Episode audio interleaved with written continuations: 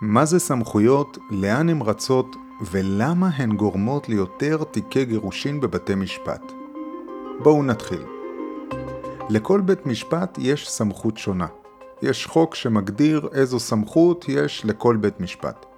יש בית משפט מינהלי, בית דין לתעבורה, בית משפט שלום, מחוזי ועוד. לכל אחד מהם יש גבולות גזרה מאוד ברורים איזה תיקים מתנהלים בו. אחרת תהיה ברדק. אם תנסו להגיש כתב תביעה כספית שחורגת בשקל אחד מהסמכות של אותו בית משפט, ההגשה תידחה על הסף. זה כלל ברזל.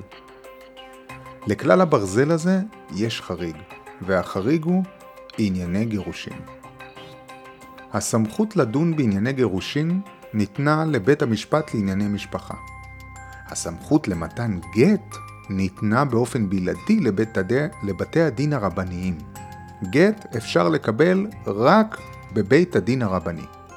אבל החוק מאפשר לכרוך יחד עם הבקשה לגט בבית הדין הרבני עניינים נוספים שקשורים לגירושין, משמורת, רכוש, מזונות וכולי. זאת אומרת שלבית הדין הרבני ולבית הדין לענייני משפחה יש סמכות מקבילה. שניהם מוסמכים לדון בענייני גירושין.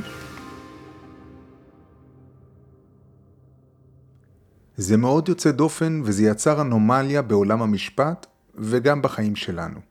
למה?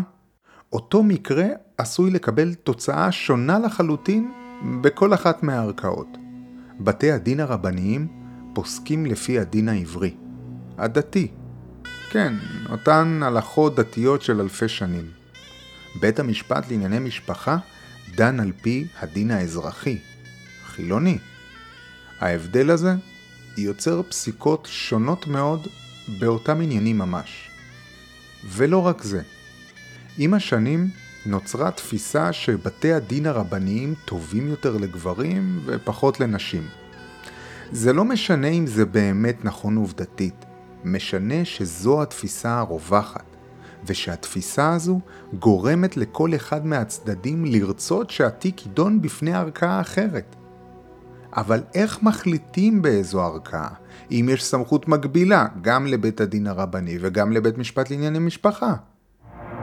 תנעלו נעלי ריצה, כי כאן מתחיל מרוץ הסמכויות. בית המשפט הראשון אליו מוגשת התובנה, קונה סמכות לדון בתובנה. יפ, הראשון תופס. ממש כמו בגן. בג"ץ בעצמו קבע שהמבחן להכרעה במרוץ הסמכויות הוא מבחן הזמן גם כאשר מדובר בהפרש זמנים של דקות. זה ציטוט מפסק הדין. דקות. מה זה אומר? שהמלצתו הראשונה של כמעט כל עורך דין לענייני משפחה שתגיעו אליו, תהיה לרוץ לתפוס סמכות בבית המשפט הטוב יותר עבורכם. ואתם יודעים מה?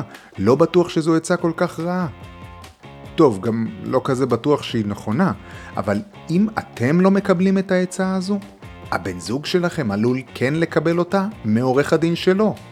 ושוב, בעל כורחנו אנחנו מובלים לתוך המרוץ. וואו, מלחיץ. לפני שנתחיל את המרוץ, בואו נעצור. עכשיו שהבנו מהו מרוץ סמכויות, ניקח אוויר. בפרק אחר נדבר על איך מתמודדים עם המרוץ ולמה לא ממש חייבים להשתתף בו.